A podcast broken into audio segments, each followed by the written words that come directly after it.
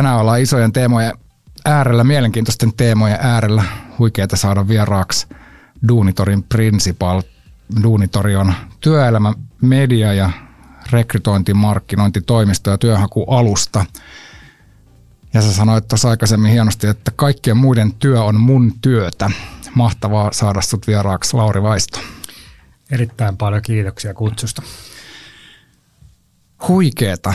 Jotenkin toi on ollut makea seuraa, että miten laaja-alaisesti sä pohdit työelämän kehitystä ja sitä, että mitä se on se työnantajuus ja työ, työnantajabrändit ja, ja kaikki siihen liittyvä ää, tässä, tässä niin kuin työelämäkehityksessä tällä hetkellä. Kiitos. Mä en tiedä, oliko toi kysymys, mutta... Ei, se oli vaan tämmöinen toteamus tähän alkuun, että jotenkin to, tosi makea aina seuraa sun, sun pohdis, pohdiskeluja ja, ja esilläoloa näistä niin kuin isoista teemoista, jotka varmasti kiinnostaa kaikkia. Kiva päästä niin kuulemaan vähän tänään, tänään sun ajatuksia niistä ja miten ne niin kuin kytkeytyy tähän yhteyden maailmaan. Joo, täytyy sanoa, että, että ehkä niin kuin siinä taustalla ei ole sen kummosempaa kuin, kuin se, että kun nyt tulee ajateltua asioita, niin miksei niitä voi saman tien sitten jakaa muillekin. Että siinä, siinä mielessä ihan kiva, että olet tavoittanut muutama ajatus sinunkin korvat ja silmät. Joo, ja jotenkin ehkä niissä on just sitä semmoista samanlaista kulmaa kuin mitä me haetaan tässä podcastissa, että, että on mielenkiintoisia isoja ilmiöitä ja pieniä ilmiöitä ja monipuolisia ilmiöitä ja sitten niitä voi vähän tutkia. Että ei, ei tarvi yrittää esittää, ei, mekään yritetä esittää sitä, että me oltaisiin nyt jotain yhteyden asiantuntijoita, vaan nimenomaan, että tämä on jotain tosi inhimillistä, semmoista, joka voi olla vähän vaikea määrittää ja jota voi olla vaikea mitata, mutta silti tärkeä asia ja sitä on arvokasta pohtia ja tutkia. Kyllä joo, ja toisaalta mä luulen, että aika monelle ihmiselle myös se, se tapa tutkia asioita on puhua niistä ääneen, ikään kuin sanottaa sitä tai, tai kirjoittaa asioita. Että se on myös sellainen tapa ymmärtää vaikeita ja monimutkaisia asioita ja tuoda niitä lähemmäs itseään. Mm, totta. No mitä, mitä tekee, mitä on principal? Mikä, mikä se sun, sun tulokulma tähän maailmaan, rekrymaailmaan on? No joo, no principal konsultant, johtava konsultti tarkoittaa nyt oikeastaan tuossa meidän kontekstissa vaan sitä, että, että tota, yksi osa Duunitorin bisnestä on toimii työnantajien rekrytointimarkkinoiden toimistona ja, ja strategisena konsultti, konsulttitoimistona myöskin. Käytännössä tehdään kaikkea semmoista, mikä edeltää tämmöistä käytännön rekrytointimarkkinointia. Mietitään paljon kohdeyleisöjä, heidän, heidän tarpeitaan, odotuksia, mietitään ydinviestejä, mitä kannattaa tuoda näiden kohdeyleisöjen ää, tota, saataville, miten niitä yhdistetään, miten se kaikki tuntuu semmoiselta ikään kuin luontevalta ja todelta, että mä aina sanon, että meidän tehtävä ei ole keksiä mitään semmoista, mitä ei ole olemassa, vaan meidän tehtävänä on löytää ja tunnistaa ne asiat, mistä kannattaa oikeasti työnantajana kertoa. Hmm. Luontevalta ja todelta. Hmm. Aika hyvät hyvät sanat. Jotenkin se, tuntuu, että nämä nyt on muutenkin niin kuin yksilötasollakin aika keskeisiä, tämmöinen autenttisuus ja, ja, ja, ja, ja nämä, nämä tämän tyyppiset piirteet tai tavat olla nyt tullut yhä tärkeämmäksi. Näkyykö tuo jotenkin tässä työnantaja kuvassa tai työnantajabrändeissä,kin se, että tämä tämmöinen autenttisuus on nyt tämmöinen päivän sana? No kyllä, kyllä mä sanoisin, että varmaan ylipäätään missä tahansa markkinoinnissa, mutta, mutta rekrytointimarkkinoista myös, myöskin, niin kyllä se virta käy lähemmäs tämmöistä tosi yksilöllistä tapaa puhutella, puhutella yleisöjä. missä määrin se on aina mahdollista, niin, niin siinä on tietysti aina käytännön rajoja sitten, sitten tavallaan, että pitää niin kuin jonkin verran ryhmitellä myöskin ihmisiä sen, sen tota, viestin, viestin mukaan. Mutta että sanotaan näin, että siinä, sinänsä semmoinen niin yksilöllinen, yksilöllinen ja aito todellinen puhe, niin ei käytännössä kestävän brändin rakentamisessa ole mitään muuta vaihtoehtoa, koska jos sä kerrot jotain muuta, mikä ei ole totta tai todennettavissa tai, tai niin kuin väärin, niin ää, sä jäät siitä aika nopeasti kiinni. Hmm. Ja se on kaikista pahinta, mitä sä voit brändinä tehdä. Väität olevasi jotain, mitä sä et oikeasti ole. Hmm. Joo, eikä varmaan kauhean kestävää. että sitten tulee isoja pettymyksiä, kun odotukset on korkealla ja sitten ei, ei, vastatakaan niihin. No joo, tuossa varmaan pätee taas niin kuin mihin tahansa viestintää markkinoitiin, mutta, mutta ehkä nyt erityisesti itse katson rekrytointimarkkinointi työnantajaviestä kenttää, niin äm, tosi monella ihmisellä, joka ikään kuin tarkastelee sitä maailmaa sieltä lasi, lasikuutiosta ja jostain niin pääkonttorilta käsin, niin myös se tapa käsittää maailma on, on niin kuin tietyllä tavalla värittynyt ja latautunut ja siinä tulee käytettyä paljon tämmöistä abstraktia termistöä. Kaikki haluaa puhua itsestään vastuullisena toimijana ja kaikki haluaa tarjota merkityksellistä työtä ja ikään kuin tämmöisiä iso, isoja sanoja. Mutta sitten kun sä lähdet miettimään niin kuin sen ihmisen kautta, joka niin kuin loppujen lopuksi oikeasti hakee vaikka töitä tai miettii uusia uramahdollisuuksia itselleen, niin se menee tosi tosi paljon konkreettisemmaksi, että mitä se itse asiassa kaipaa siltä työelämältä. Mm. Että joo, että siis varmasti kuka tahansa voi, voi niin kuin sanoa, että, että menee mieluummin vastuulliseen kuin vastuuttamaan työka- työpaikkaan, mutta tota, niin kuin mikä, mikä sitten niin kuin loppujen lopuksi tekee sen, sen tota, työn merkitykseksi tai vastu, vastuulliseksi, niin siitähän siinä on niin kysymys, että se pitäisi pystyä sanottamaan sillä tavalla, että se kohdeyleisö ikään kuin löytää itsensä siitä. Joo. Ja toi itse asiassa iso, iso laaja mielenkiintoinen kysymys toi, että mistä toi houkuttelevuus rakentuu, kun me, me, me tehdään paljon tiimien toiminnan kehittämistä tai tiimien, että millä tavalla tiimit toimii yhteen ja miten rakennetaan nopeasti voittavia tiimejä, niin, niin yksi kysymys ensinnäkin siihen on se, että okei, miten, miten määritellään sellainen, ja me puhutaan usein siitä, että, että neljä asiaa, että sen tiimin pitää saavuttaa niin systemaattisesti niitä sille asetettuja tavoitteita – sitten siellä pitää olla äh, niin kuin toistuvasti hyvää työtyytyväisyyttä mitattuna. Sitten siellä äh, niin kuin resilienssiä, kohdataan näitä ulkopuolelta tulevia muutoksia. Ja sitten neljäntenä, että se on semmoinen, minkä maine on sellainen, mihin halutaan mukaan. Että se on vetovoimainen. Mm. Niin mi- miten tämä neljäs, niin kuin mistä tämmöinen oikein sun näkökulmasta, niin kuin miten tämä rakentuu, tämä, tämä vetovoimaisuus? Että että johonkin yhtiöön halutaan. Näitähän on, kun mitataan paljon just, että mikä on niin tämmöinen halutuin työnantaja ja niin poispäin, niin hmm. miten tätä niin kuin lähtisi jäsentämään, että mistä siinä on kysymys? No ihan rehellisesti mun tekisi mieli kommentoida myös noita kolmea muuta.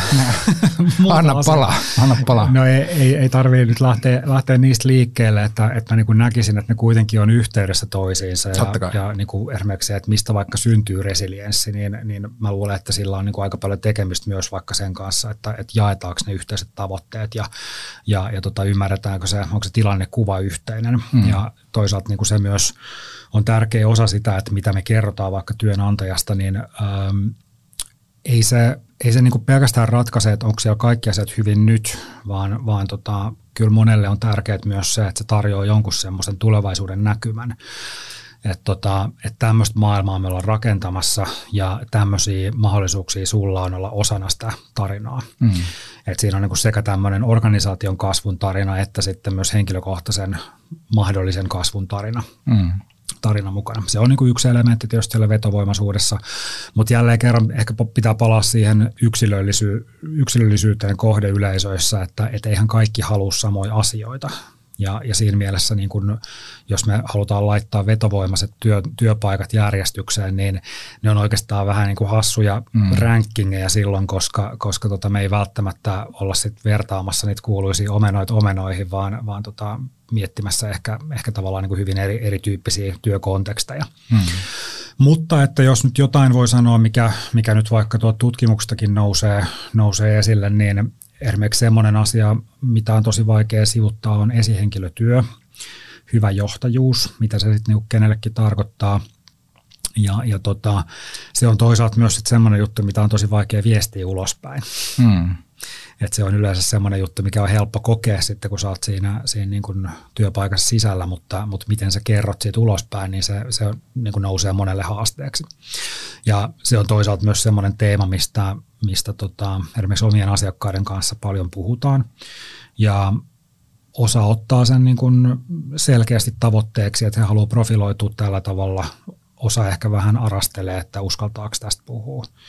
Mutta jos niin kuin yksi tämmöinen tärppi pitäisi antaa siinä, että miten, miten tullaan, mitä, miten niin kuin näyttäydytään hyvänä työyhteisönä, niin, niin kyllä se niin kuin ensimmäinen askel on se, että pitäisi ensin pyrkiä olemaan hyvä työyhteisö. Ja, mm. ja siinä niin kuin esimerkiksi vaikka johtajuudella on, on aika ratkaiseva rooli. Mm. Joo, on mielenkiintoinen kysymys, mitä on itse monesti ollut sparraamassa, että tai niin kuin pohtimassa yhdessä muiden kanssa, että, että puolia toisen, että miten, miten esimerkiksi haastattelut, työhaastattelutilanteessa, että miten työnantaja kuvaa sitä, että minkälaista se johtamiskulttuuri heillä on tai miten, miten työnhakija voi, voi kysyä sitä tai saada siitä jotain ennakkotuntumaa. Hmm. Niin ei, ei ollut hirveän tai mä ainakaan mä en osannut siihen hirveän konkreettisesti heittää mitään semmoisia kultakimpaleita, että näin, no koska no joo. Asiat saa kuulostamaan hyvältä, mutta että mitä se on sitten käytännössä. Mutta mit, miten tota vois, miten tota voi niin lähteä lähestyä sitä, että miten työnantaja voi kuvata sitä, että minkälaista se johtaminen on, tai sitten, että mihin siinä pyritään, tai miten työnhakija voi pohtia, että istuuko tämä mun, mun tyyliin.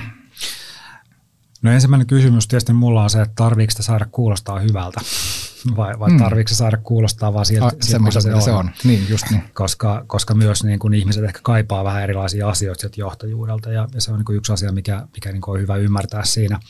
Ää, tosi läheinen esimerkki puolen vuoden takaa. Mä olin rekryymässä omaan, omaan tiimiin uusia konsultteja, niin, niin tota, parikin työnhakijaa, joiden kanssa käytiin keskustelua siinä rekryprosessin aikana, niin he kyllä otti sen aika luontevasti esiin, että, että minkälainen, minkälainen sä oot johtajana. Mm aika, aika niin kuin suoraan kysy.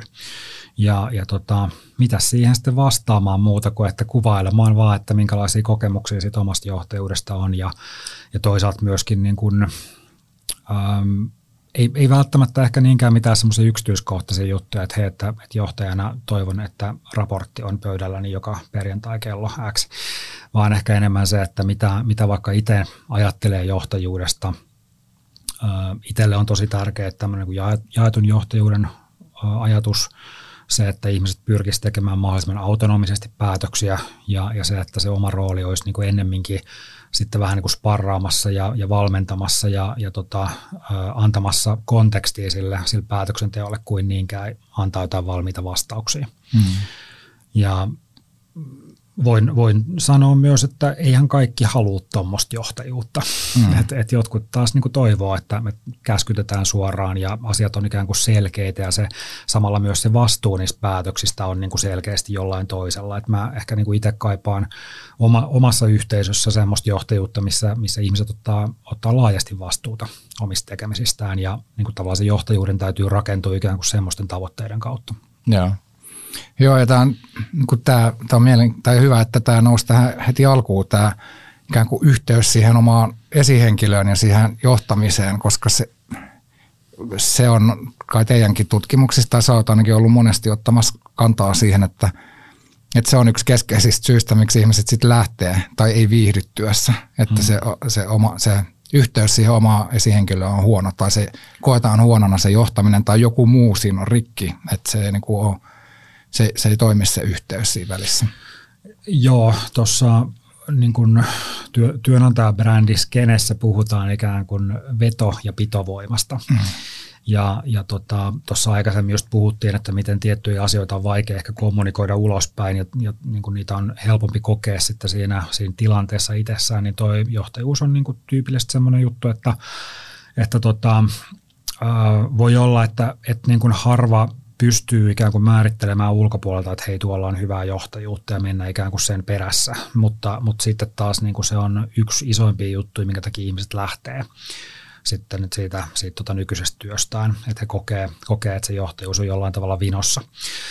Haluan sanoa totta kai myös sen, että, että silloin kun ihmiset kokee, että johtajuus on vinossa, niin sekin voi tarkoittaa aika monta eri asiaa. Mm-hmm. Ja, ja tota, näin niin kuin johtajan näkökulmasta, niin kaikkihan asiat ei niin kuin aina suoraan ole myöskään sen esihenkilön itsensä vallassa, vaan, vaan paljon li, niin kuin liittyy myös siihen, että kuinka paljon, kuinka paljon liikkumavaraa sille esihenkilölle on itselleen annettu, minkälaisia mahdollisuuksia onnistuu, minkälaista kapasiteettia ikään kuin tehdä sitä työtä ja, ja tota, ää, kuinka paljon vaikka on annettu aikaa käydä sitten sen, sen tota, tiimiläisen kanssa niitä, niitä tärkeitä asioita läpi. Mm. Joo, jotenkin toi toi tietysti yhtenä keskeisenä toi, että minkälainen se suhde siihen esihenkilöön ja, ja onko se semmoista sopivan tyylistä johtamista itselle tai miten siitä pystyy puhumaan, että mitä toivoisi ja mikä tuntuu vaikealta ja sitten just tietysti se työyhteisö laajemminkin, niin mitä sä ylipäänsä ajattelet tästä yhteys käsitteestä, kun puhutaan niin kuin tämmöisestä niin abstraktista jutusta kuin inhimillinen yhteys ja työelämäni. Mitä ajatuksia tästä herää? No varmaan tietysti niin kuin suuri osa meidän työvoimasta on semmoisessa työpaikassa, missä he on niin kuin muiden ihmisten kanssa tekemisissä, joku kollegoina tai sitten asiakas, asiakassuhteen kautta. Ja tota, jotenkin niin kuin se, että jos mä mietin niin, kuin niin päin, että mitä jos ei olisi minkäänlaista yhteyttä, niin mitä, mitä siitä seuraisi. Ja kyllä se varmaan aika moni, moni työpaikka, aika moni asiakassuhde, aika moni asia ylipäätään romahtaisi tai purkaantuisi, jos ei siellä olisi sitten sitä semmoista yhdessä pitävää voimaa. Mm. Ja mikä se voima on, niin kyllä se mun mielestä muodostuu aika pitkälle siitä, että, että ymmärretään – ikään kuin niitä toisen tulokulmia, ymmärretään myös se, että mitä tavallaan itse haluaa, ymmärretään se ero niin kuin niiden välillä, että, että ihminen ei välttämättä kato asioita ja maailmaa sama, samalla tavalla kuin sinä, onko meillä yhdessä ymmärretty tavoitteet, onko meillä yhteinen ymmärrys siitä, että miten niihin pyritään? Ja käytännössä niin kuin tämmöisten asioiden selvittäminen on kuitenkin sit kommunikaatiota, että mm. kysymällä selviää. Mm ei ole niin kuin loppujen lopuksi kauhean, kauhean monimutkaista ja mä aina niin kuin itse vähän ahdistun, kun, kun tämmöisiä niin kuin monimutkaisia kysymyksiä annetaan yksinkertaisia vastauksia, mutta, mutta siinä sulla on nyt semmoinen mm. hyvä kimmo. Ei, ei toi ollut ihan yksinkertainen, mutta tosi makeasti niin kuin jäsensit, että monipuolisesti. Ja tossahan niin kuin jotenkin, tossahan paljon on sitä just sitä, sitä keskeistä ydintä, niin kuin näin sanoihin puettuna. Ja sitten sitten tietysti on se, että okei, miten sä oot nyt niin kuin työksessä seurannut jo monta vuotta tätä, että mitä tämä tarkoittaa tämä työnantajan brändi ja työ, työnantajuus nyt ylipäänsä, niin mihin suuntaan se liikkuu? Kun jotenkin monet sanottaa sitä, että ollaan tultu takaisin tämmöisestä individualistis niin kuin yksin pärjäämisen etoksesta johonkin tämmöiseen, että asiat alkaa olla niin kompleksisia, että pitää tehdä yhdessä, mutta mitkä on ehkä semmoisia isoja muutosvoimia liittyy ne nyt sitten suoraan yhteyteen tai ei. Jotenkin tuntuu, että loppuviimeinen kaikki aina liittyy siihen. Mut. No joo, no toi, toi on niin tavallaan vähän paradoksaalista, kun mä aikaisemmin puhuin siitä, että miten viestintä, tai niin odotukset viestinnästä on yksilöllistyneet ja mm. varmaan niin yksilöllistyy lisää, niin samaan aikaan pitää niin todeta se, että, että tavallaan ehkä osittain tuo koronapandemia oli semmoinen, mikä, mikä pysäytti monet niin näkemään, näkemään sen yhteisön arvon. Mm. Ja monesti sanotaankin, että, että sä et niin kuin ymmärrä, mitä sulla on ennen kuin se on, se on menetetty. Ja, ja tota, kyllä toi on niin kuin semmoinen asia, minkä kanssa monet, monet niin kuin työelämässä tälläkin hetkellä pohtii, että, että mi, mi, miten pystyy tekemään ää, töitä sillä tavalla, että siinä on niin se yhteys mukana yhteys kollegoihin, yhteys asiakkaisiin, yhteys omaan esihenkilöön, jos, jos on semmoinen, semmoinen johtajuusrakenne. Ja, ja tota, Mä en, mä en tiedä, eikö se ole niin kuin aika inhimillistä, että kuka tahansa varmaan niin kuin toivoo, että tulisi ymmärretyksi. Niin, nähdyksi, kuulluksi ja ymmärretyksi. Niin, niin. Ja, ja jotenkin se, että jotta, jotta niin kuin kukaan voi tulla ymmärretyksi, niin jonkun täytyy olla ymmärtämässä. Totta. Ja, ja se niin kuin ihan matemaattisesti tarkoittaa sitä, että, että jotta, jotta sinä voit olla ymmärretty, niin sun pitää ehkä pyrkiä, pyrkiä sitä myöskin sitten tarjoamaan muille. Mm. Hy- hyvin kiteytetty. Sä sanoit äsken tuossa, että, että tullut näkyväksi covidin aikana se yhteisön arvo. Mikä se yhteisön arvo on sulle ollut? No nyt jos jälleen kerran palaan niin kuin näihin, näihin tiimin rakentamisen steppeihin ja, ja siihen, että mistä vaikka syntyy resilienssi. Niin, niin kuin yksi sellainen asia, mitä, mitä tapahtui tuossa niin covidin puhjetessa ja kun tavallaan tehtiin nopeasti aika isoja muutoksia työ, työelämässä myöskin, siirryttiin etä, etätyöskentelyyn ja näin, niin käytännössähän niin kuin semmoiset yhteisöt, joissa ne yhteydet oli kunnossa jo valmiiksi, niin, niin tyypillisesti pärjäs paremmin sit niinku tavallaan siinä, siinä, kun ne yhteydet väliaikaisesti vähän niinku katkes. Mm. Et tota, mä niinku väitän, että se ei ollut niinkään tavallaan teknologinen kysymys, että onko kaikilla nyt niinku VPN-yhteydet ja, ja tota, laajakaistat kunnossa, vaan, vaan se, että oliko se yhteys niihin muihin ihmisiin kunnossa niin, että se kesti sen, että ei niinku enää nähäkään joka päivä livenä ja, ja tota, että pystytään hoitamaan niitä asioita myöskin sieltä etäyhteydellä. Mm. Et, et siinä mielessä, niin kun, jos nyt taas niin kun miettii sen oman, oman työyhteisön kautta, niin Ähm, varmasti niin kuin moni, moni tavalla niin kuin yksilötasolla koke, koki sit niin kuin omalla tavalla ne asiat, mutta niin kuin se, miltä se niin kuin minun mielestä näytti siltä, niin oli, että, että pärjättiin kohtuullisen hyvin, mikä, mikä taas oli seuraus siitä, että minun mielestä jälleen kerran niin meillä oli aika voimakas yhteinen, yhteisöllinen kulttuuri ja oltiin totuttu rakentamaan tämmöisiä luottamuksellisia välejä, jotka niin kuin mahdollisti sitten myöskin, myöskin sen luottamuksen säilymisen silloin, kun ei enää fyysisesti pystytty näkemään. Joo. Mitkä teillä on ollut semmoisia mekanismeja tai elementtejä, jotka on tota mahdollistanut? Johtajuusrakenne oli semmoinen, minkä sä mainitsit tuossa, ymmärtääkseni teillä on, teillä on siinä edistyksellisyyttä tai ainakin erilaisuutta, mutta mitä muita on semmoisia – tai avaa vähän sitä, että minkälainen se teidän johtajuusrakenne on ja sitten, että mitä muita on semmoisia elementtejä, mitkä sä oot tunnistanut tässä niin kuin covidin aikana, mitkä on teille mahdollistanut sitä, että, että on ollut sitä resilienssiä, että on ollut sitä, mm. mikä on auttanut sitten operoimaan myös silloin, kun ei olla fyysisesti yhteydessä. Mun täytyy aina tarttua siihen, että jos, jos niin kuin esitetään tämmöisiä väitteitä, että on edistyksellinen mm. tai jotenkin uraa uurtava, niin en, en niin kuin halua väittää sillä tavalla, että enemmänkin niin, että ollaan avoimia ja, niin just, tavallaan ja. nykyaikaisille ja niin kuin moderneille tavoille organisoituu.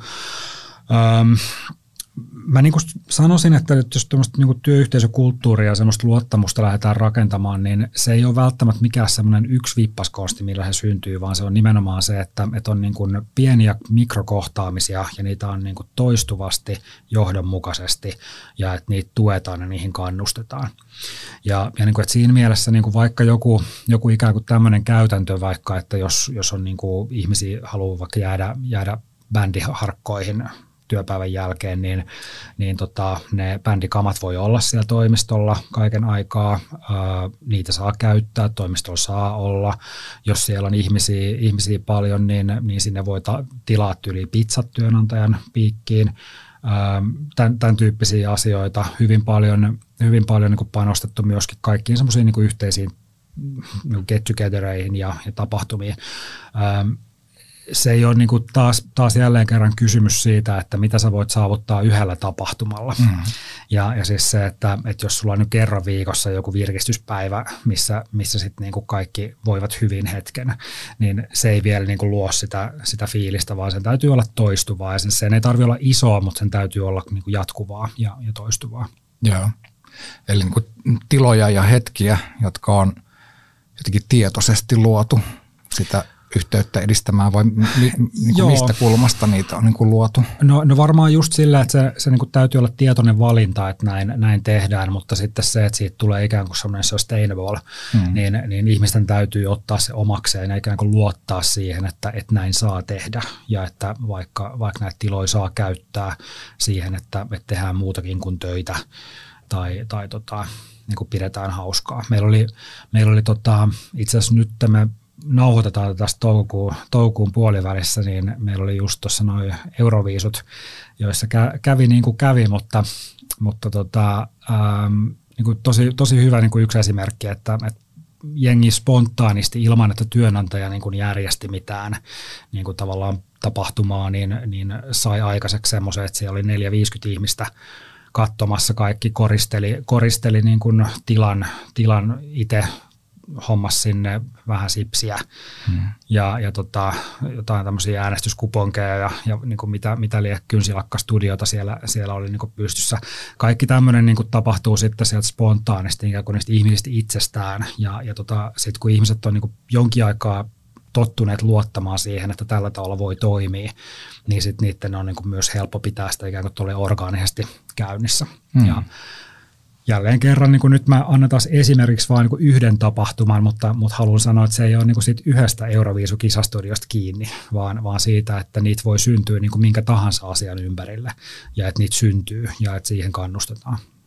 Niin, just toi, toi jotenkin erityisesti tuntuu itselle kiinnostavalta toi, että mitä siellä täytyy tapahtua ennen tota ja siellä taustalla, jotta se työyhteisö itse spontaanisti – lähtee tämmöisiä ideoimaan ja edistämään ja haluaa ylipäänsä niin kuin viettää tuommoista iltaa työ, työporukalla ja niin poispäin, että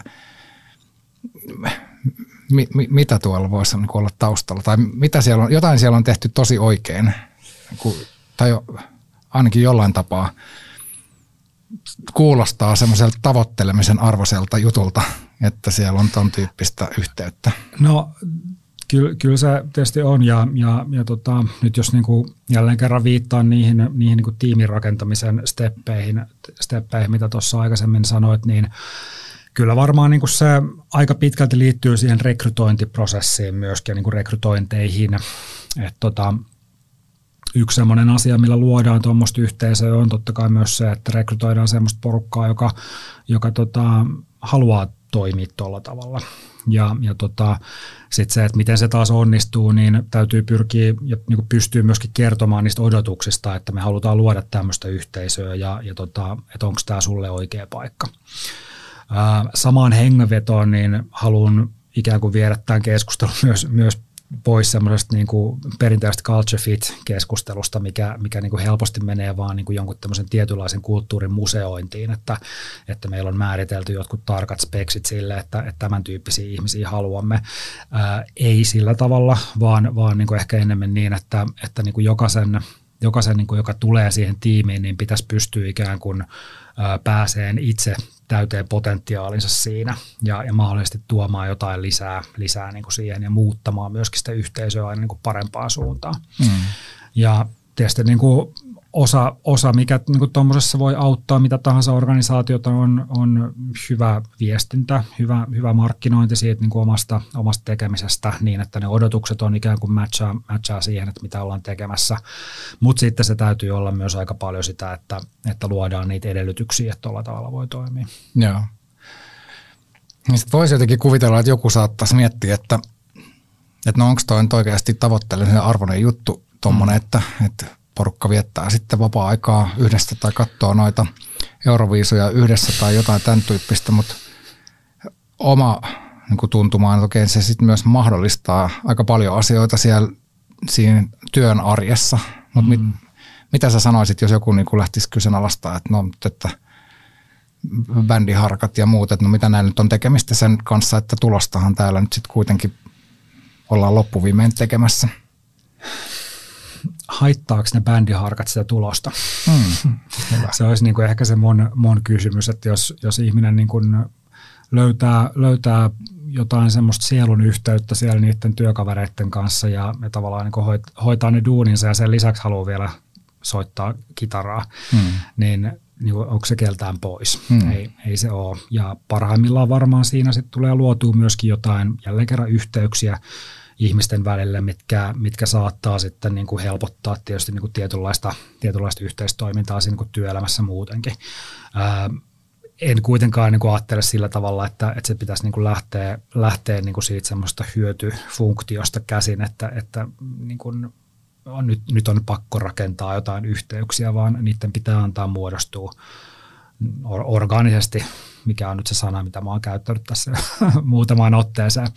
Ää, toki pitää sitten myöskin sanoa se, että, että tota, tuommoinenhan ei saa olla niin kuin pakollista toimintaa. Mm. Ja, ja tota se, että sen työyhteisön täytyy niin kuin pystyä, pystyä ikään kuin pitämään, pitämään yhtä lailla sisällään ihmisiä, jotka eivät halua viettää aikaa vapaa-aikana niin keskenään, ää, taikka sitten vaikka perhesyistä heillä on parempaakin tekemistä mm. kuin, kuin notkua toimistolla en, enempää kuin on pakko. Mm.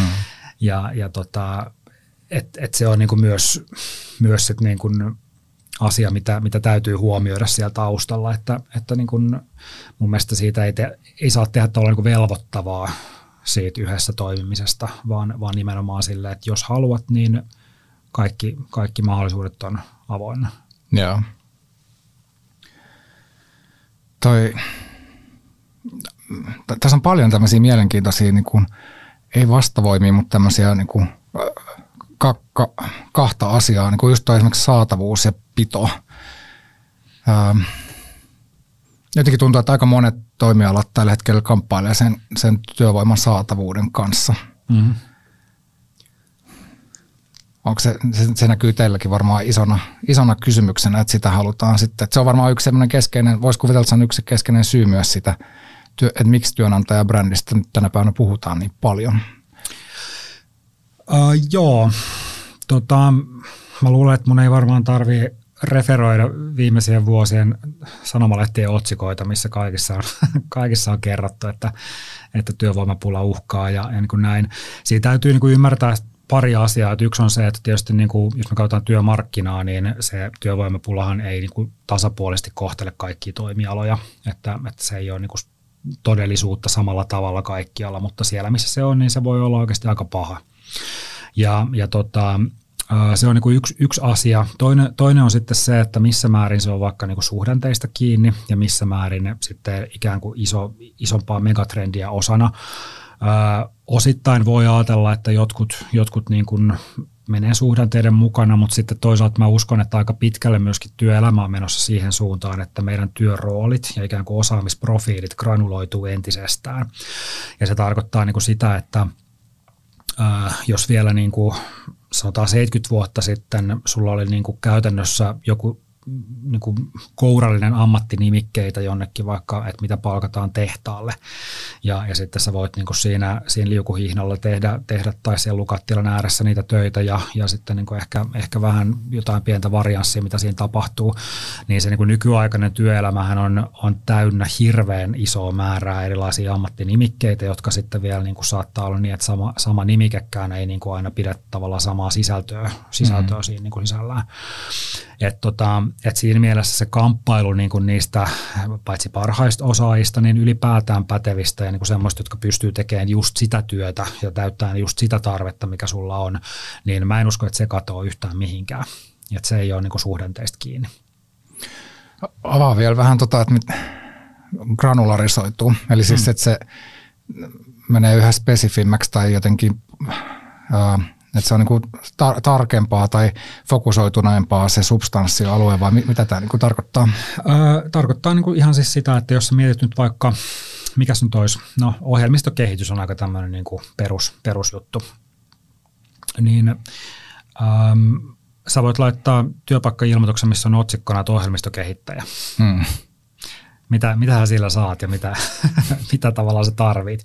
Siinä pitää lähteä niin kuin, niin kuin miettiä aika pitkälle jo niin kuin sitä, että, että tavallaan ää, ensinnäkin, että mistä ohjelmistokielestä me puhutaan, ää, minkälaisia toimialasovelluksia sulla on, sulla on taustalla, ymmärrät sitä bisnestä, ää, onko sulla niin kuin juniori, seniori tasosta osaamista, ää, mihin sä haluat niin kuin viedä sitä omaa, omaa tekemistä, tämän, tämän tyyppisiä asioita. Ja, ja tota, sitten kun mennään vielä, mikä nyt olisi tämmöinen teoreettinen esimerkki, siis se, että se ei ole vaan niin kuin valinta siitä, että, että sulla pitää olla niin kuin joku, joku kieli hallussa, vaan saattaa olla vaikka se tarve semmoinen, että jotain tämmöistä legacy-järjestelmää täytyy päivittää, päivittää uuteen uskoon, niin silloin sun täytyy ymmärtää myös sitä legacy-järjestelmää, eikä pelkästään sitä, että millekään ollaan tekemästä käännöstä. Mm. Niin kuin tuommoisena yhtenä esimerkkinä. Mm että tota, ähm, toi varmaan nyt niin ohjelmisto, ohjelmistokehitys on, on yksi näistä tämmöistä osaajapula otsikoista, jos, jos niin kuin näin voi sanoa, mutta ihan niin kuin vastaavaa tapahtuu sitten niin kuin melkein missä tahansa, tahansa tota, muussakin työssä. Ja, ja tavallaan niin kuin voit, voit vaikka ajatella sitä, että, että kuinka moni työpaikka hakee kauppatieteilijää. Hmm. No ei kauhean moni, vaan, vaan tota, kyllä siinä niin aika nopeasti täytyy sit lähteä vähän tarkemmin kuvaamaan, että mitä se osaaminen oikeasti on, että mitä, mitä sillä tarkoitetaan ja minkälaista kokemusta ja, ja tota, minkälaista kykyä toimii, toimii siinä ympäristössä. Hmm. Joo, ja voisi kuvitella, että nyt jos se menee noin, että, että me, me tarvitaan yhä spesifimpää osaamista, joka pirstaloituu, niin sitten tulee yhä suurempi tarve sille, että pitää pystyä tekemään yhdessä, koska se hmm se osaaminen vastaa vaan siihen yhteen, ton, ton, niin kuin yhteen osa-alueeseen. Miten, miten semmoista, miten tota kyvykkyyttä voi niin kuin työ, työnhakijoita hakiessa ilmasta tai mitata tai jotenkin selvittää? Vai onko se semmoinen, että se, se on sitten joku tuntuma? Niin, miten sitä voi? Voiko sitä? Hmm. Onko onko kaikkeen aina, kaikkeen aina niin kuin tavallaan semmoista definitiivista vastausta. Mä en, mä en ole ihan varma, että voiko, sitä, voiko kaikkea tavallaan niin kuin ratkaista sillä, että kirjoitetaan hyvä työpaikka-ilmoitus tai että kysytään oikeat kysymykset hmm. rekryhaastattelussa. Ähm, totta kai niin kuin sit myös se, että kun me puhutaan, puhutaan niin kuin ihmisen rekrytoinnista, niin sehän ei pääty siihen niin kuin työpaikka ilmoittaisi tota, työsopimuksen allekirjoitukseen, vaan siinä on myös perehdytysaika ja koeaika ja muut tämmöiset, että, että varmaan niin kuin voisi toivoa, että tuommoisessa niin tyypillisessä 3-6 kuukauden koe, koeaika stintissä, niin siinä kävisi jo vähän niin kuin ilmi sitten se, että, että onko se osaaminen niin kuin sillä tasolla ja onko ne odotukset kohdenneet sitten niin kuin sitä, mitä, mitä on tota, tarjottu. Hmm. Ja, ja tota, siinä mielessä niin kuin yksi, yksi asia, mikä taas niin kuin jälleen kerran rekrytointiin liittyy ja, ja siihen, että miten tehdään onnistuneita rekrytointeja, niin sitä perehdytystä ei voi niin kuin tavallaan sivuuttaa, että se on tosi olennainen juttu.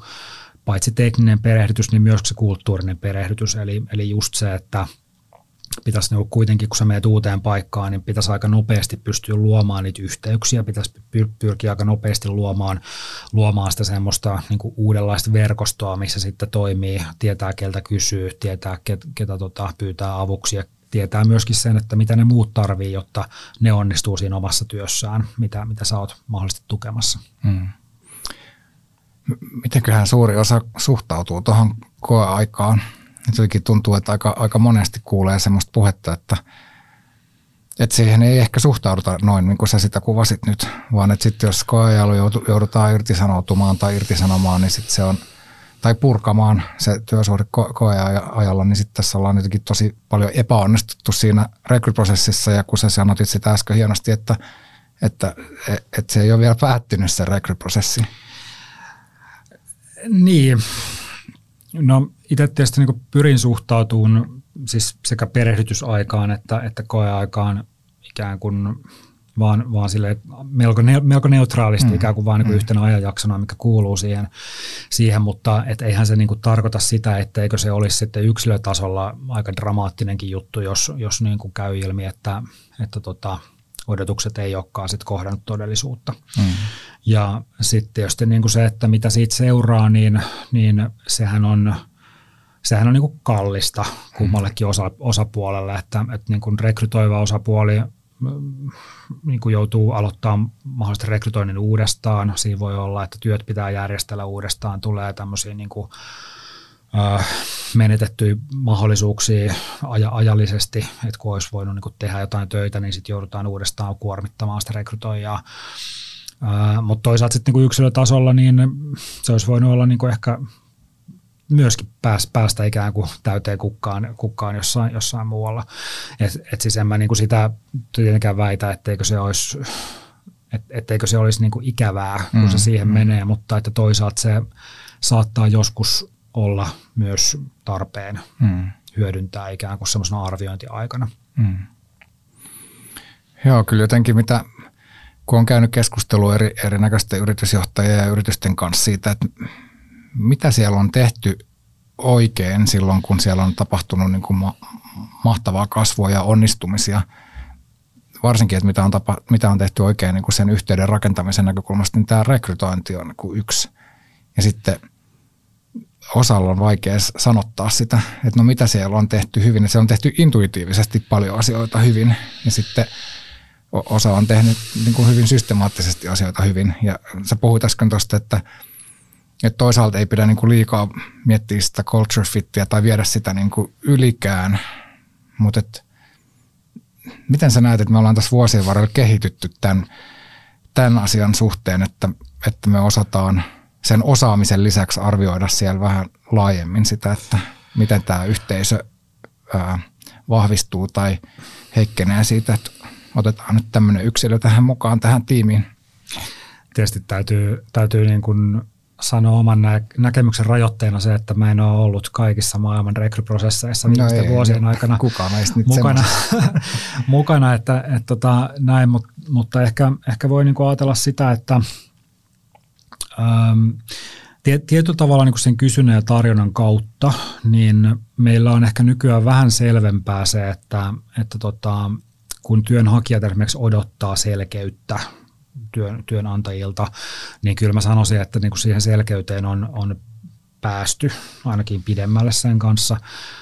osataan kuvata jo etukäteen vaikka sitä, että mitä se työ pitää sisällään. osataan kuvata ehkä parhaimmissa paikoista kulttuuria ja myöskin, että miten, minkälaista pystyt toimimaan. Osataan kysyä parempia kysymyksiä, osataan antaa parempia vastauksia puolin ja toisin, että, että kyllähän niin kuin työelämästä puhutaan aika paljon ja, ja nimenomaan niin kuin rekrytoinnista, että miten sä onnistut työhaastattelussa sekä haastattelijana että, että niin kuin haasteltavana. Tai, tai itse asiassa kumpi siinä edes on haastateltava mm, ja kumpi niin, haast... niin. niin et, et se, se on niin kuin molemminpuolinen tilanne. Sitten niin kuin ehkä toi, sä puhuit äsken niin kuin siitä, että tehdään, tehdään hyviä tai, tai huonoja päätöksiä systemaattista tai intuitiolla, niin mä en oikeastaan edes tiedä, että onko tehdäänkö niin kuin edes intuitiolla mitään vai onko se vaan semmoista niin kuin sisäistettyä systematiikkaa. Mm. ja ja tota, tämä asia niin kuin nousee esiin, no, muun muassa meidän kansallinen rekrytointitutkimus, mikä, mikä selvittää aika paljon just tavallaan tähän niin rekrytointiin liittyviä, liittyviä eri teemoja, niin yksi semmoinen teema, mikä, mikä vuodesta toiseen nousee ikään kuin semmoisena tärkeimpänä mittarina, että miten sä, mi, mihin sä perustat vaikka, vaikka tuota rekrytointipäätöstä työnantajana, niin vuodesta toiseen siellä mainitaan motivaatio. Okei, miten sä mittaat kandin motivaatiota? Hmm. No se onkin vaikeampi kysymys ja tämä oli itse asiassa sellainen juttu, mitä me tänä vuonna kysyttiin sitten erikseen, että mistä tavallaan niin tiedät, että se, se hakija on motivoitunut.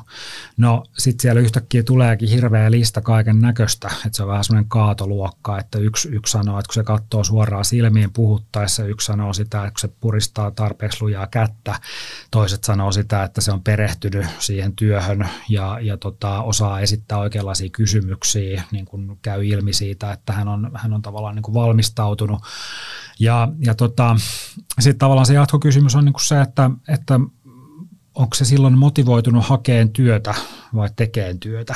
Hmm.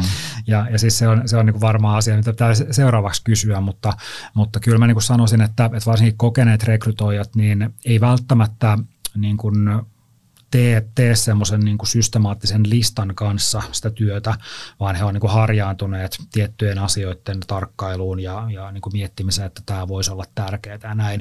Ja saattaa ikään kuin ajatella, että se on intuitiivista tekemistä, vaikka se itse asiassa onkin vaan semmoista tavallaan tietyn, tietyn struktuurin oppimista. Hmm. Aika hyvä. Mä huomaan, että mä alan niin kuin miettiä sitä, että – et selvästikin meillä on ajatteluvääristymiä tai tämmöisiä niin kuin biasseja myös rekrytointeihin liittyvissä prosesseissa ja rekrytointipäätöksissä, joista on tärkeää olla tietoinen. Hmm. Ja jotenkin tämä motivaatio on niin kuin iso haastava kysymys. Ää, ensinnäkin siksi, että on, se jakautuu vähintäänkin kahtia, että on, on sisäistä ja ulkoista motivaatio. Hmm. Ulkoinen on niin kuin keppiä ja porkkana ja sisäinen on sitten se itse tekeminen on niin palkitsevaa, että sitä haluaa tehdä. Ja sitten toinen on se, että mihin asti motivaatio niin kuin auttaa. Että sit tarvitaan sen lisäksi toimeenpanokykyä ja kaikkea muutakin, että mm. et on, tuleeko se tulos sitten loppukädessä kuitenkaan siitä motivaatiosta. Että mi- Kyllä, ja sitten tämä kiertyy niin kuin jälleen kerran sit siihen sen viestinnän ja niin kuin tavallaan se työ, työnantajakuvan ympärille, että äm, jälleen kerran, että mitä sä oot luvannut työnantajana, hmm. niin se on niin kuin tietysti se, mikä parhaimmillaan motivoi, motivoi sit sitä, sitä kandia. Jos käy ilmi, että ne sun lupaukset on katteettomia, täällä ei oikeasti olekaan semmoista, kun sä oot sanonut, täällä ei oikeasti pääsekään tekemään semmoisia juttuja, kun sä oot luvannut, niin ei se sitten ole mikään hirveä ihme, jos se motivaatio pikkusen repsahtaa siinä. Että tavallaan siis se, se on myös odotusten hallinta aika pitkälti se, se niin kuin rekrytointi. Ja jälleen kerran molemmin puolin, että, että myös, myös on ongelmallista se, että jos, jos kandi liottelee vaikka omia kykyjään tai, tai esittää niin kuin ihan, ihan jopa niin kuin valheellista tietoa omasta osaamisestaan. Hmm. Onkohan semmoinen Suomessa yleistynyt? Jotenkin maailmalla, kun katsoo, niin maailmalla on se on ihan tyypillistä, että värikynä on reippaastikin siellä CVissä ja muissa, ja suomalaiset suomalaisia on aina pidetty semmoisena, että, että saisi sais niinku kertoa edes sen, mikä, mikä on niinku oikeasti totta. Ja kun sitäkään oikein kehdata kertoa, niin mitenköhän paljon tämä on kehittynyt ja muuttunut. Et jotenkin kun tuossa mun mielestä toi liittyy paljon luottamukseen ja mm. siihen, että, että miten merkityksellinen tekijä luottamus on yhteyden rakentumisessa. Mm. Niin, että miten tämä luottamuksen tunnekin kun muuttuu tässä globalisaation myötä, niin ehkä mä tätä just tässä haen. Mä, mä suhtaudun aina ihmisiin sillä jopa niin kuin semi-naivin tota, hyvän, hyvän tahtoisesti, että, että tota, mä, en, mä en itse asiassa tiedä, että, että onko meillä niin kuin vähemmän tai enemmän luottamusta kuin aikaisemmin ja onko tämmöiset väärinkäytökset yleistynyt vai ei. Nyt on nyt itse asiassa just vähän aikaa sitten oli, oli aika isot lehtijutut. Joo. Taisi olla joku myynti, myyntijohtaja, joka, joka oli sitten vähän – keksinyt tekemisiä. Ja Eikä ihan vähän. Itsensä suosittelijana kahdessa eri, eri niin. tota nimessä. No joo, Tulee. mutta to, toisaalta se oli aika innovatiivinen. No oli joo. joo, joo, siis totta kai tuommoisia niin yksittäistapauksia nousee pintaan. Mä en tiedä, että onko se, onko se niin kuin yleistynyt niin kuin isossa mittakaavassa. Mm.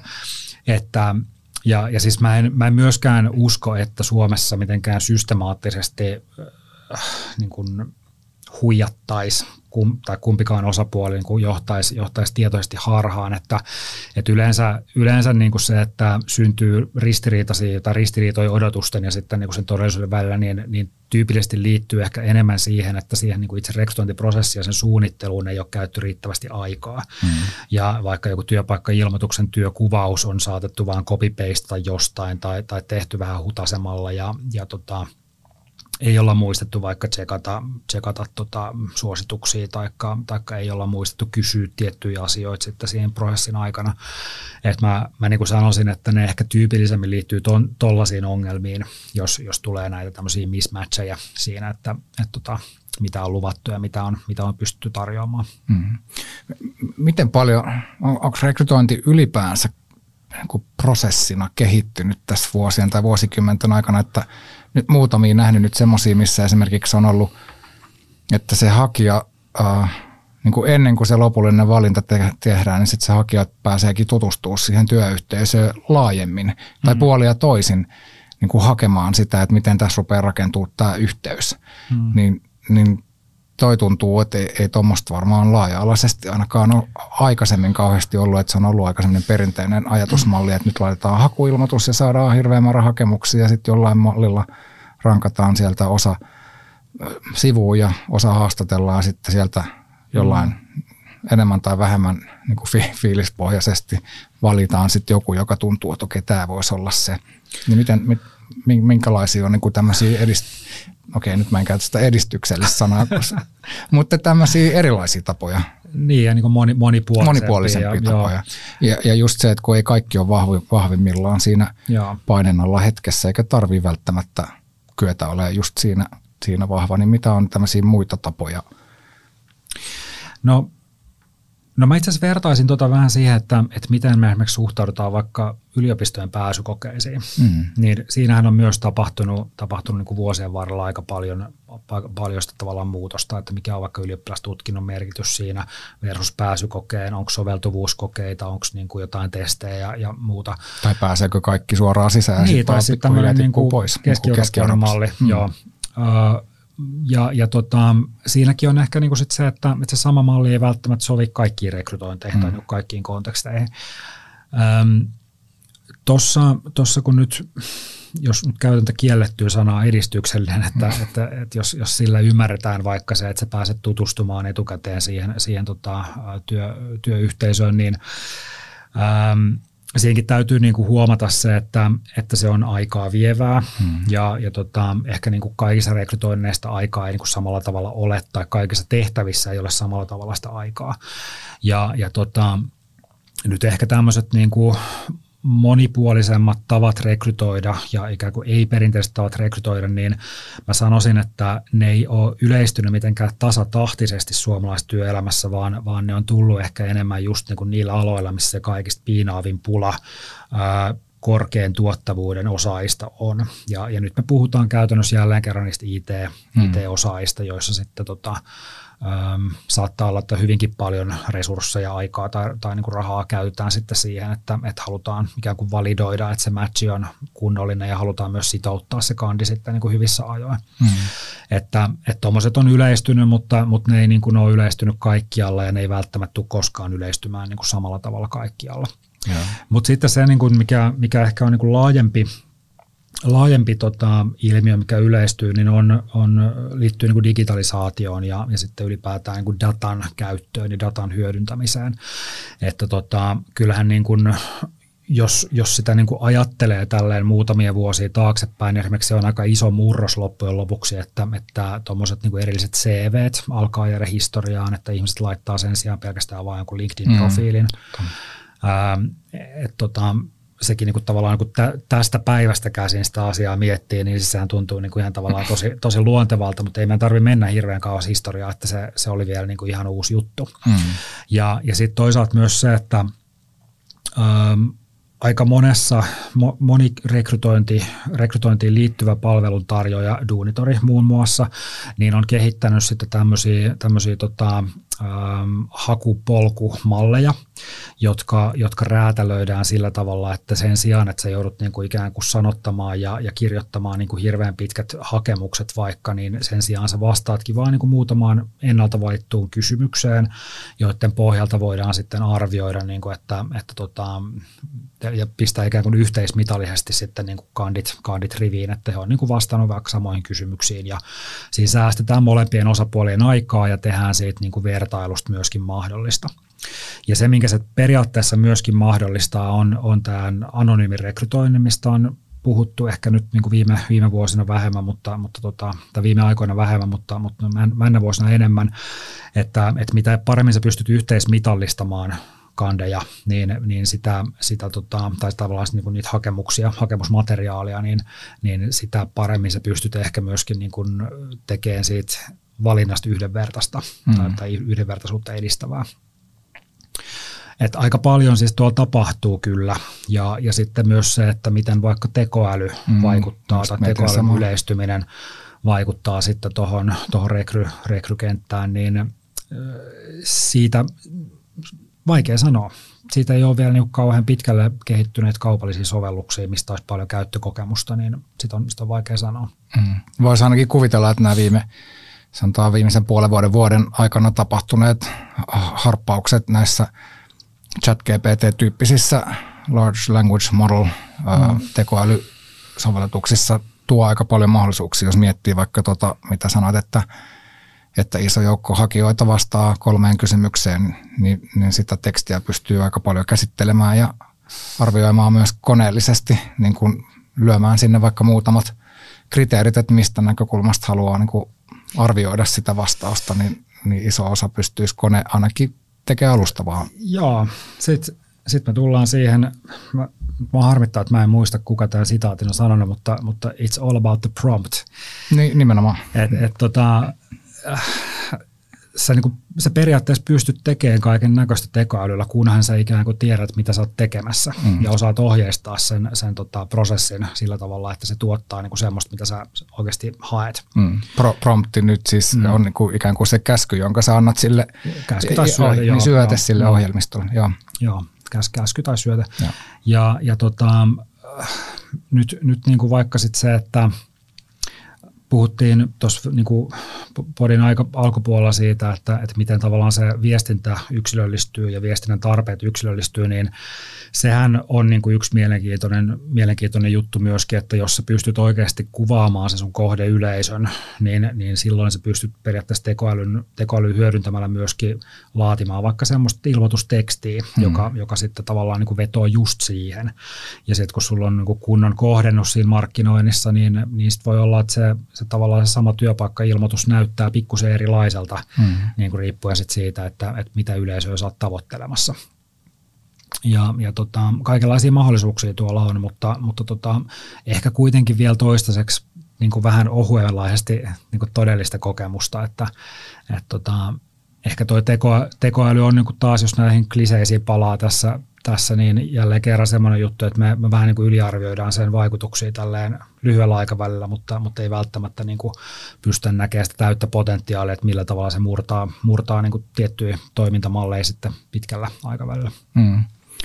Joo, ja just kyllä noin jotenkin noin teknologia ja te, tavallaan niin kuin teknologia tuo, tuo paljon mahdollisuuksia, ää, mutta sitten että siellä pitää olla tosi tarkka sen kanssa, että mitä, että ajatteleeko, että se ratkaisee. Että se, mitä sä sanoit tuossa aikaisemmin, mun mielestä ihan keskeinen, kun miettii rekrytointien ja tämän, tämän sopivuuden löytämisen näkökulmasta, että oikeasti käytettäisiin riittävästi aikaa ja efforttia siihen, että määritetään, että – että missä bisneksessä me itse ollaan, mitä me yritetään täällä aikaan saada ja minkälaista, minkälaista niin kuin henkilöä me tarvitaan tähän, minkälaista osaamista, minkälainen henkilö ja kaikki tämä, että se, se, se ikään kuin ajatus, että me heitetään semmoinen iso verkko tonne veteen, niin kyllä sieltä joku semmoinen hyvä löytyy, niin, niin kaikki keinot jotenkin tuntuu itsestä, että ne olisi hyviä, jotka auttaisi työnantajia yhä paremmin määrittää sitä, että mitä me oikeasti tarvitaan ja etitään.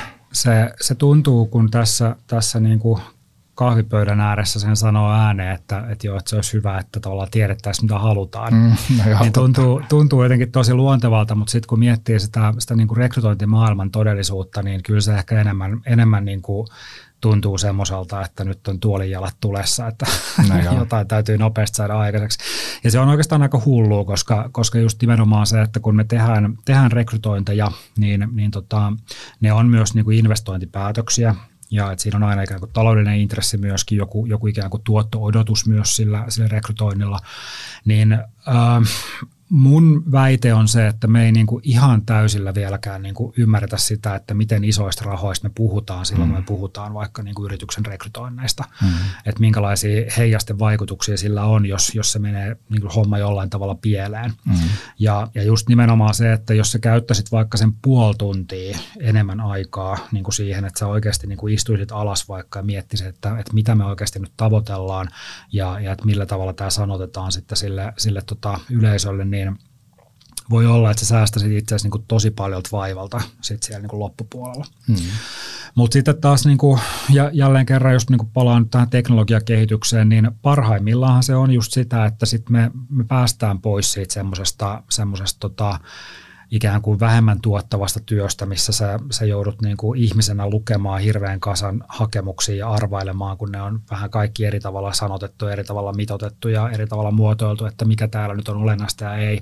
Että jos oikeasti sen saman ajan sä pystyisit käyttämään just tyyli tähän, tähän työhön, missä mietit, että mitä oikeasti nyt ollaan hakemassa, mitä, mitä odotuksia siellä, siellä toisella puolella on ja ehkä sitten jopa siihen perehdytysprosessiin, mm. että, että tota, nyt sitten oikeasti istua alas ja jutellaan, että minkälaista täällä on olla töissä. Hmm.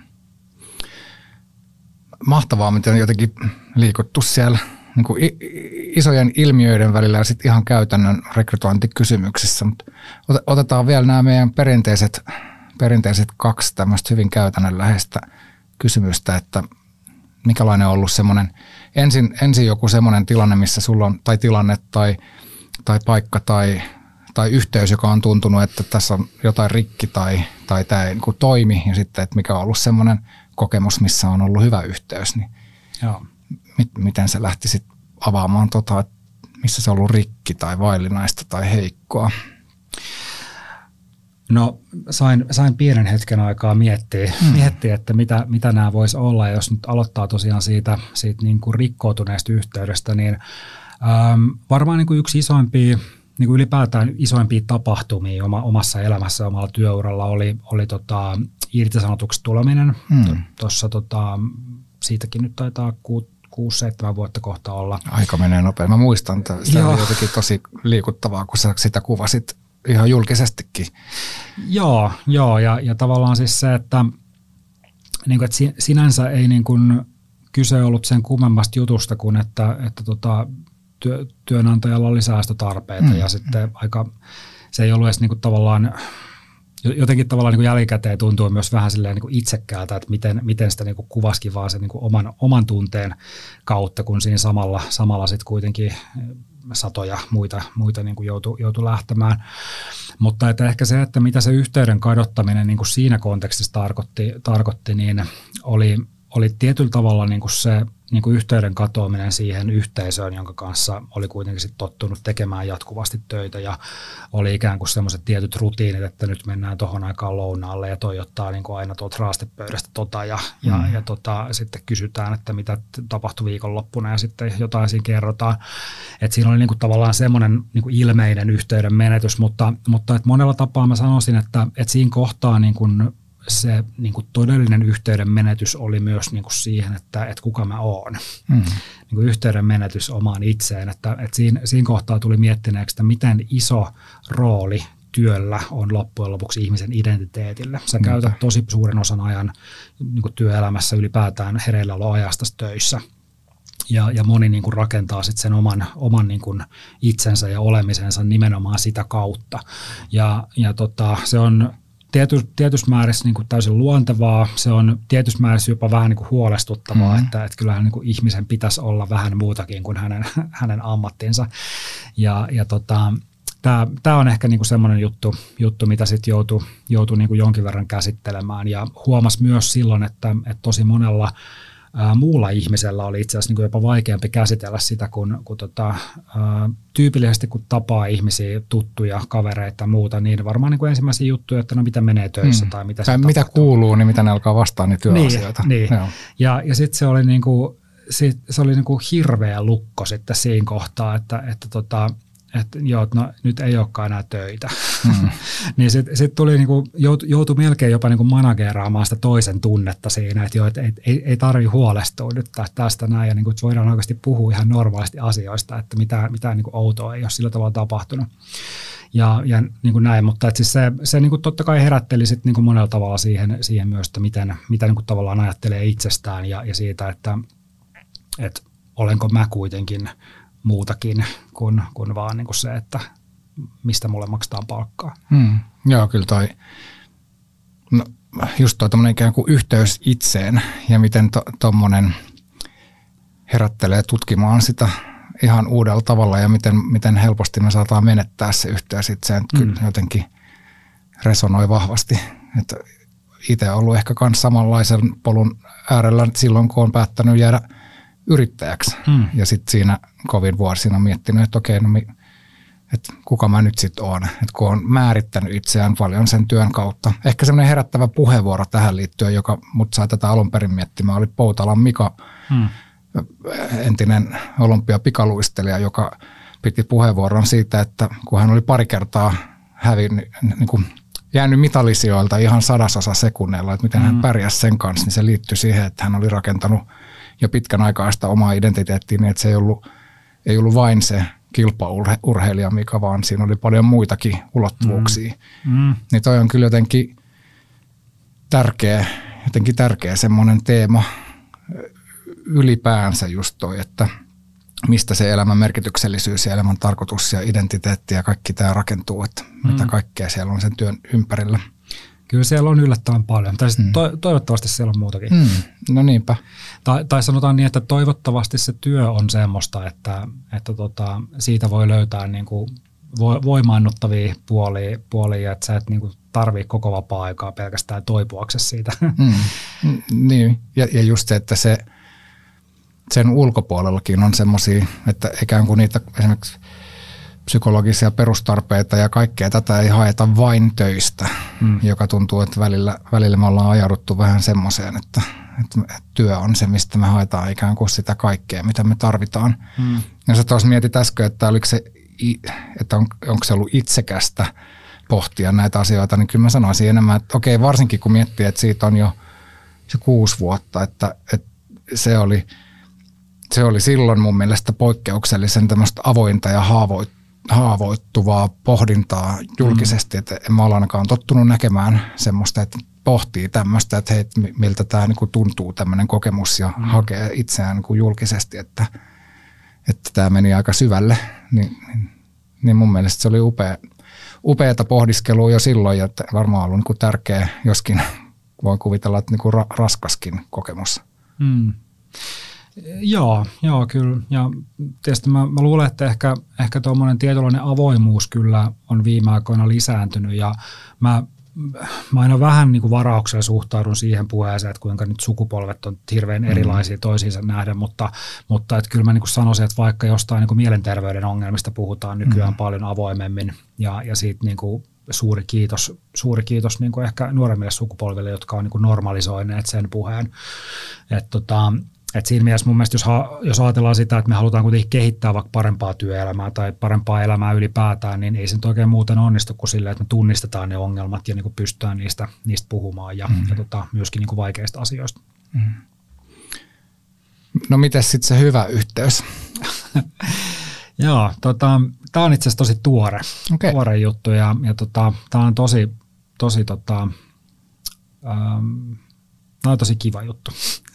Tuossa, tuossa tota, jo, joitain viikkoja sitten oli siis semmoinen tilanne, että, että tota, ää, naapuri, joka harrastaa graffitimaalausta, niin se tota, kysyi, että haluanko mä lähteä sen seuraksi okay. maalaan graffitia. Mä en ole siis koskaan, niin kuin, mä, mä en ole koskaan maalannut graffitia ja koskenutkaan tuommoiseen. Niin Oletko muuten taiteellinen? No varmaan riippuu, että miten sä määrittelet taiteellisen. Että, niin. että ehkä tuommoisen niin kuva, kuvataidepuolella en ole koskaan pitänyt itseäni mitenkään, mitenkään lahjakkaana. Että kyllä, kyllä sitten niin kuin nuorempana on tullut sit musiikkia harrastettua ja, ja totta kai niin kuin kirjoittaminen on sitten ehkä myös semmoinen, mitä, mitä tota, on tehnyt paitsi työkseen ja myös, myös huvikseen, niin ähm, siinä oli ehkä, ehkä jotenkin semmoinen, semmoinen niin tilanne, että –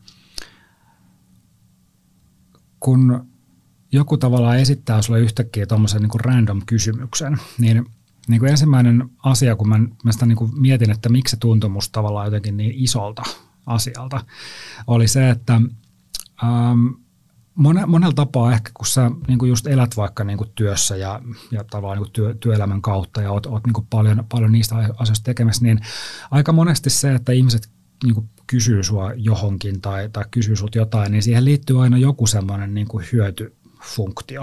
Hmm. Tai siis se, että et voit sä niin kuin auttaa mua, niin kuin, voidaanko sparrailla tästä asiasta, tai voit sä, voit sä tota, lukea tämän, mitä mä oon tehnyt ja, ja mitä mieltä sä oot tästä, ja jos mä teen nyt tämmöistä tarjousta, niin mit, mitä sä, niin kuin, miten sä hinnoittelisit tämän, ja niin kuin tämän, tämän tyyppistä. Mutta sitten niin yhtäkkiä joku, joku tavallaan niin kuin ihminen tulee ihan vaan siis pyytään, että et, et vähän silleen niin kuin lapsena, tiedätkö, silleen, että et voit sä olla. Hmm. Just seuraksi. niin, just hmm. seuraksi.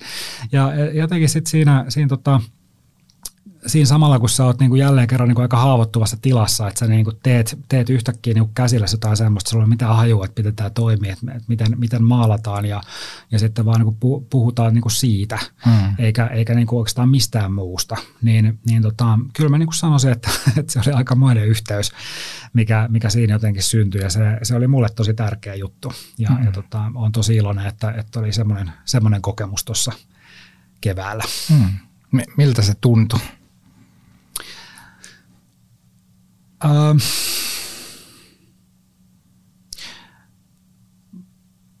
mulla on aina ollut vähän vaikea niin kuin miettiä, että miltä se, niin kuin, mitä, mitä ihmiset tarkoittaa sillä, kun ne niin kuin puhuu vaikka irtiotosta. Hmm. Tai sillä, että, että sä, tota, sä niin kuin oikeasti nollaat asiat tai jotain muuta. muuta. Että mä en ole niin kuin ehkä itse toimijana semmoinen, että, että niin kuin olisin tottunut siihen, että nyt, nyt niin kuin menee läppäri kiinni ja sitten, sitten niin kuin seuraavan 24 tuntia en mieti mitään. Että siis se mun tapa, tapa niin kuin vaikka tehdä töitä niin on se, että mä niin kuin tietyllä tavalla koko ajan niin kuin mietin niitä asioita. Mä, mä en koe sitä stressaavana, mutta että ne kuitenkin niin kuin on, on kaikki niin kuin jotenkin mielessä. Ää, niin, niin yhtäkkiä siis se, että, että on jotain niin kuin täysin niin kuin sen kontekstin ulkopuolesta, niin – kyllä siinä oli jotain semmoista niin kuin aika, aika vapauttavaa ja sai varmaan niin kuin miettimään taas sitä, että pitäisikö ehkä kuitenkin sitten, kuitenkin sitten olla jotain tuommoista vastapainoa sille, sille tota, ää, niin kuin muulle elämälle. Et tota, jos miettii vaikka sitten kaikkea tämmöistä niin harrastus, harrastuspuolta yleisesti ottaen, niin, niin kuin niin kuin esimerkiksi juoksen paljon, mutta siinäkin on niin kuin jotain semmoista, että mä kuuntelen sitten samalla tämän podcastia tai jotain. Mm. Siis siinä on niin kuin aina, aina joku semmoinen. tehokasta. Niin, että se on tehokasta tekemistä. Niin, niin tota, ehkä joku tommonen, niin kuin näen, näen tavallaan sen arvon siinä, että sulla on niin kuin yhtäkkiä jotain semmoista, mikä ei liity yhtään mihinkään muuhun. Mm. Ja, ja, tota, ja sitten sun ei välttämättä tarvi olla niin kuin mitenkään erityisen hyvä siinä, vaan sä voit vaan niin kuin tavallaan tehdä ja katsoa, että mitä tapahtuu. Mm. Mitä siinä tota, se teidän välinen yhteys, hmm. niin, niin mitä siinä oli tai miltä se tuntui, että, että hän ilmeisesti osaa tota ja sä et osaa ja Joo. sanoit, että randomisti pyysi. Ja, Joo.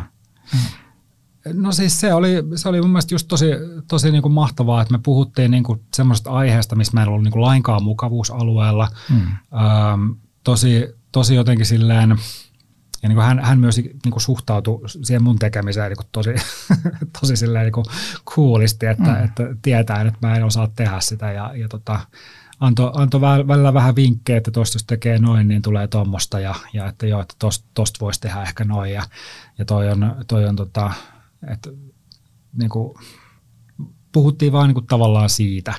Ja, ja niin kuin tietyllä tapaa, että vaikka se ei ollut niin kuin, se ei ollut niin kuin määritelmällisesti kauhean syvällistä, että me ei, niin kuin, me ei puhuttu mitään niin kuin diippejä juttuja niin mm-hmm. sanotusti, mm-hmm. niin, niin kuitenkin jotenkin se oli jotain semmoista niin kuin tosi puhdasta mm. ja semmoista niin kuin, ää, jotenkin niin kuin semmoista, että mikään ei niin kuin häirinnyt sitä. Mm. Et se oli vaan niin kuin se yksi, yksi juttu, mitä oltiin yhdessä tekemässä siinä ja välillä, välillä vähän juteltiin siitä. Mm hienoa kuvausta. Ja jotenkin se, tai herää niin kuin ajatus, että voi kun me opittaisiin olemaan tolla tavalla toistemme kanssa läsnä, että, että, se, että vaikka toinen, ei, toinen on niin kuin omalla epämukavuusalueella eikä, eikä tota, ole sen aiheen tai asian asiantuntija, niin silti siinä on hyvä olla. Joo, ja vaikka nyt käytin termi epämukavuusalue, niin ei se nyt kauhean epämukavaa no ollut sillä. No mutta silti, että se ei ole semmoista omaa asiantuntemusta niin, tai niin, omaa niin kuin osaamisaluetta. Joo, joo. joo, hieno. Joo, ihan mahtavaa. Jotenkin usein sanot, että ajattelu kehittyy vuorovaikutuksessa ja sun ajattelun äärellä on kyllä hyvä olla, Lauri. Kiitos kun olit tänään vieraana. Tämä oli ihan huikea keskustelu.